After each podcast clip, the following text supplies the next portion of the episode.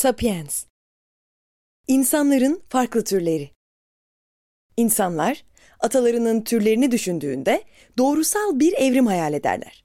Bu fikre göre bir cinsin bir türü Homo sapiens'e ulaşana kadar başka bir türe dönüşür. Bu, evrimi düşünmenin kolay bir yoludur. Ancak yüzde yüz doğru değildir. Aslında aynı cinsin birçok türü çağlarına uyum sağlamak için evrilerek ve gelişerek aynı dönemde yaşadı. Bir cins, ortak bir atayı paylaşan bir tür grubudur ve insanlar için bu ortak ata yaklaşık 2,5 milyon yıl önce yaşayan bir maymun türü olan Australopithecus'tur. İnsanlığın kökleri Afrika'nın doğu bölgelerindendir. Ancak bu bölgede 5 milyon yıl sonra bazı insanlar bilinmeyen nedenlerle diğer Afrika bölgelerine ve Asya ve Avrupa bölgelerine gitmeye karar vermiştir. İnsanlığın dünyaya dağılmasıyla birlikte birçok yeni tür ortaya çıkmaya başladı. Cüceler Homo floresiensis bir Endonezya adasında yaşadı.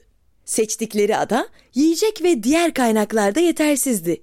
Ve bu yüzden büyük olanlar ölürken aralarında yaşayan ve daha küçük olanlar, daha az yiyeceğe ihtiyaç duyanlar daha rahat yaşadılar.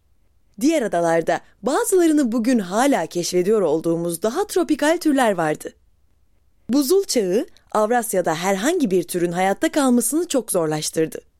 Bu sıcaklarda ve iklimlerde hayatta kalmak için insanların başka yerlerde yaşayan kardeşlerinden daha güçlü ve daha dayanıklı olması gerekiyordu.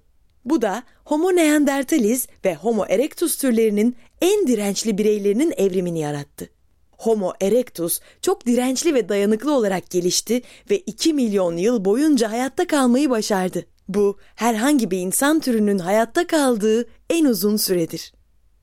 Doğu Afrika'daki insanlar birçok yeni türe dönüşmeye devam etti. Ancak hiçbir insan türü Homo sapiens olarak bilinen Doğu Afrika türü kadar başarılı olamadı.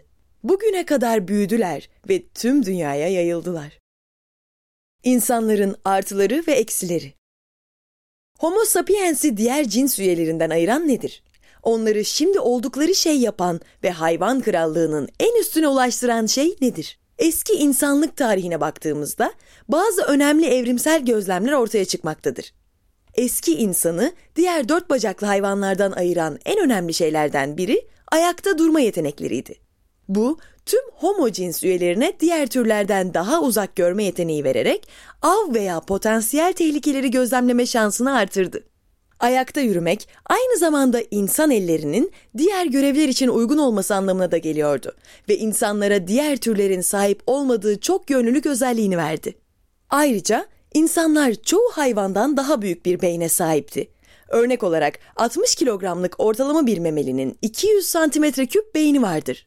Öte yandan Sapiens kendisine inanılmaz bir bilişsel güç veren 1200 ila 1400 santimetre küp arasında bir beyne sahiptir. Bu beyin gücünün ağır bir bedeli var. Beynin çalışmak için enerjiye ihtiyacı var ve insan türünün büyük beyni dinlenirken vücudun toplam enerjisinin yaklaşık %25'ini harcıyor.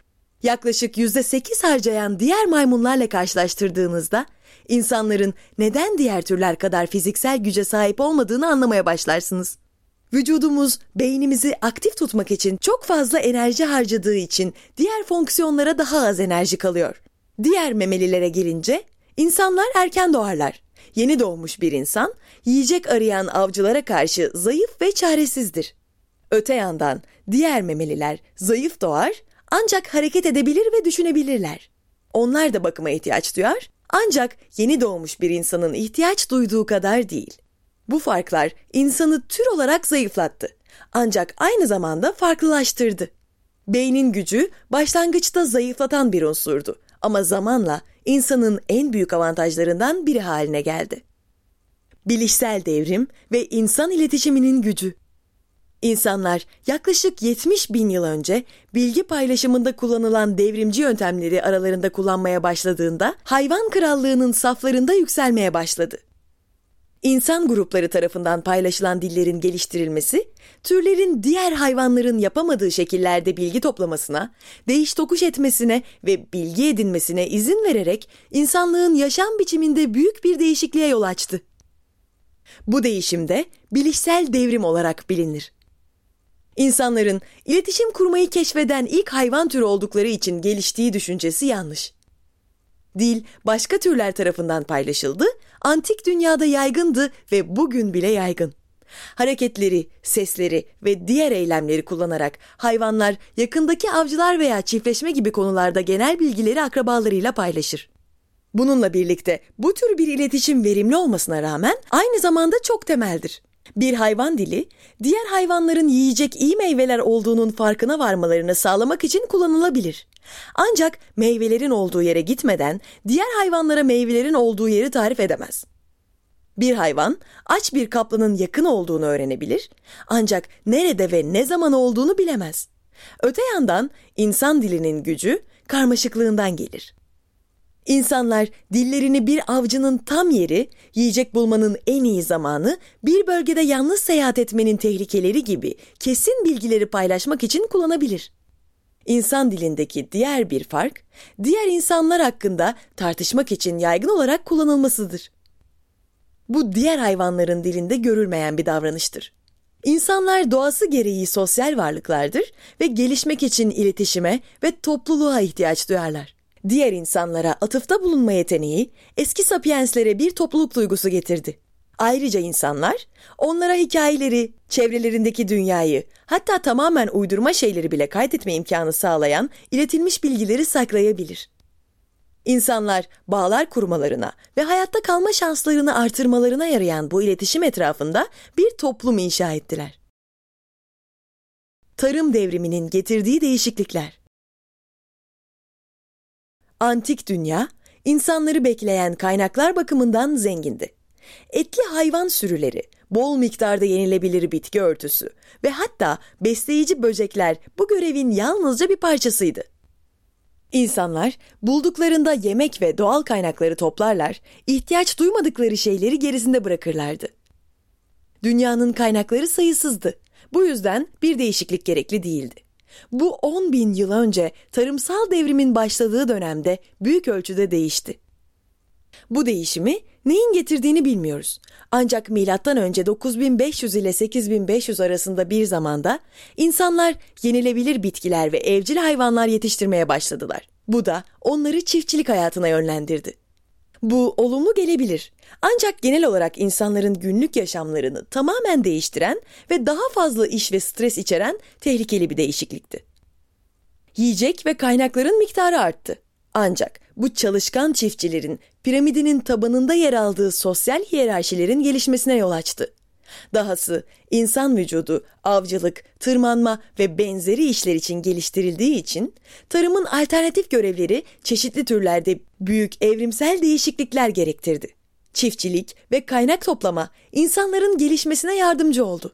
Gelecek için daha fazla organizasyon ve kaygı uyandırdı. Ancak aynı zamanda açgözlü davranışı da büyüttü. Çiftliğin durgun doğası insanlığı bölgesel hale getirdi.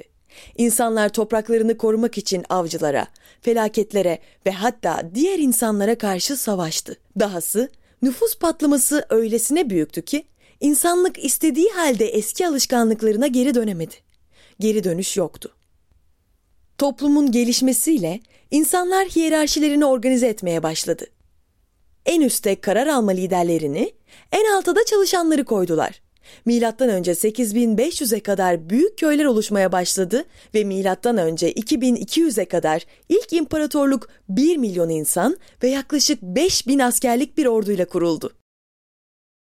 İnsan toplumlarının gelişimi Günümüz dünyasının inşası insandan çok şey öğrenmesini talep etti. İnsanlık sadece toplayıcılıkla hayatta kaldığı zamanlarda çok şey öğrenemedi. Yemek toplama, ağaçlara tırmanma ve temel aletler yapma gibi davranışlar eski insan için çok basitti. Hatta doğuştan yapabildikleri şeylerdi. Tarım devriminin gelişmiş ve hiyerarşik dünyasında eylemler çok daha karmaşık hale geldi. Beden doğal olarak nasıl esneyeceğini, nasıl öksüreceğini ve nasıl tırmanacağını bilir. Ancak liderlerine nasıl saygı gösterileceğini, nasıl et pişireceğini veya nasıl bilgi bulacağını bilemez. İnsanların yarattığı yeni toplumda yaşamayı öğrenmeleri gerekiyordu. İnsanlara toplumda yaşamayı öğretmek için insanlar yavaş yavaş bilgi depolamanın yollarını geliştirdiler. Çözüm daha sonra ilk yazı olarak bilinecek bir dizi önemli semboldü. Hiyerarşi ile birlikte bu, hükümeti toplumun gerektiği gibi çalışmasını sağlamak için kullanılacak önemli bir araç haline getirdi.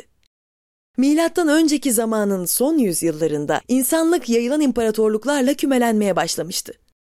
Bir imparatorluk sürekli genişleyen bir sınır ve fetih susuzluğuyla birlikte geniş ve çeşitli bir grup insanı yöneten politik bir düzendir.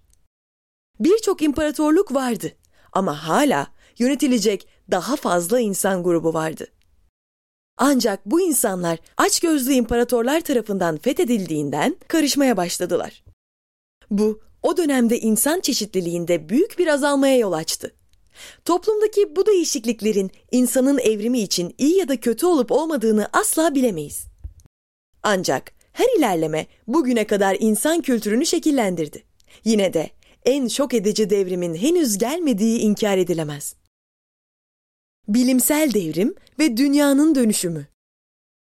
İnsanların yaşama ve çalışma şekillerindeki en radikal değişiklik çok da eski değildir. Aslında sadece 500 yıl önce başlamıştır. Teknoloji, askeri güç, inovasyon ve atılımlar alanındaki inanılmaz gelişmeler buluşları teşvik etmek için yeni bir yol açtı. Bu faktörler de bilimsel devrime yol açtı. Bilimsel devrimle birlikte insanlık gezegen üzerindeki hakimiyetini pekiştirdi. Son 500 yılda insanlar üretim seviyelerini 250 milyar dolardan 60 trilyona çıkardılar. İnsanlar 500 milyon sapiens'ten 7 milyara yükselen başka bir nüfus patlamasından da geçtiler. Bu değişimlere ne sebep oldu? Bilimsel devrimin ilerlemesinin büyük bir kısmı bilimsel düşüncedeki değişime ya da daha spesifik olarak bilimsel topluluğun cehaleti kabul etme istekliliğine bağlanabilir. Bu bilim insanlarının yanlış olabilecek varsayımlara dayanan fikirler inşa etmek yerine gerçekleri aramalarını sağladı. Modern bilim aynı zamanda eski bilimde gözlenenden daha çok etrafındaki dünyayı gözlemlemeye çalıştı. Bu gözlemleri dünyanın nasıl çalıştığı hakkında teoriler oluşturmak için kullandı. Ancak bilimsel düşünmedeki en belirgin fark gücün peşinde koşmaktır. Modern bilim teorileri artık yalnızca araştırma uğruna geliştirilmiyor. Şimdi insanlık dünyayı daha da fazla öğrenmeye ve insan yaşamına yardım etmeye yardımcı olacak yeni teknolojiler geliştirmek amacıyla araştırıyor. Bu devrimin gerçekleştirdiği bilimsel gelişmeler gezegeni daha iyi ya da daha kötü hale getirerek değiştirdi. İçinde yaşayan tüm türleri gibi. Bilimsel ilerleme sayesinde dünyada insanlığı yok etmek için yeterli silah var. Bununla birlikte modern bilim bize fakirleri besleme, ihtiyacı olanlara yardım sağlama ve küresel krizlere hızlı bir şekilde cevap verme imkanı da verdi. Modern bilim aynı zamanda bir keşif kurumundan daha fazlasıdır. Birçok alanda daha verimli çalışma yolları geliştirerek sektörü yönlendirmek için kullanılabilir. Bilimsel devrimin etkisi tüm dünyada hissedildi. Yaşadığımız dünyayı sadece 500 yıl öncesinden tamamen farklı bir hale getirdi. İnsanlığın geleceği. Baştan beri insanlık diğer canlıların üstesinden gelmek için avantajlarını kullandı. Fakat belki de insanlığın en büyük başarıları doğal engellerini aşma yeteneklerinde yatmaktadır. İnsanoğlunun geleceği her zaman olduğu gibi doğal olarak ilerleyebilir. Ancak sınırlarına ulaştığında gelecek farklı yönlerde ilerleyebilir. İnsanlık hali hazırda kullanılan bir şey olan robotik mühendisliği kullanarak hayatını uzatabilir ve doğal kusurlarına çözümler bulabilir. Bugün iyileştirme için yaratılmış organik melezler ve mükemmel biyonik varlıklar yaratan bilgisayar implantlarını içeren küçük hayvanlar ve böceklerle ilgili deneyler yaptık.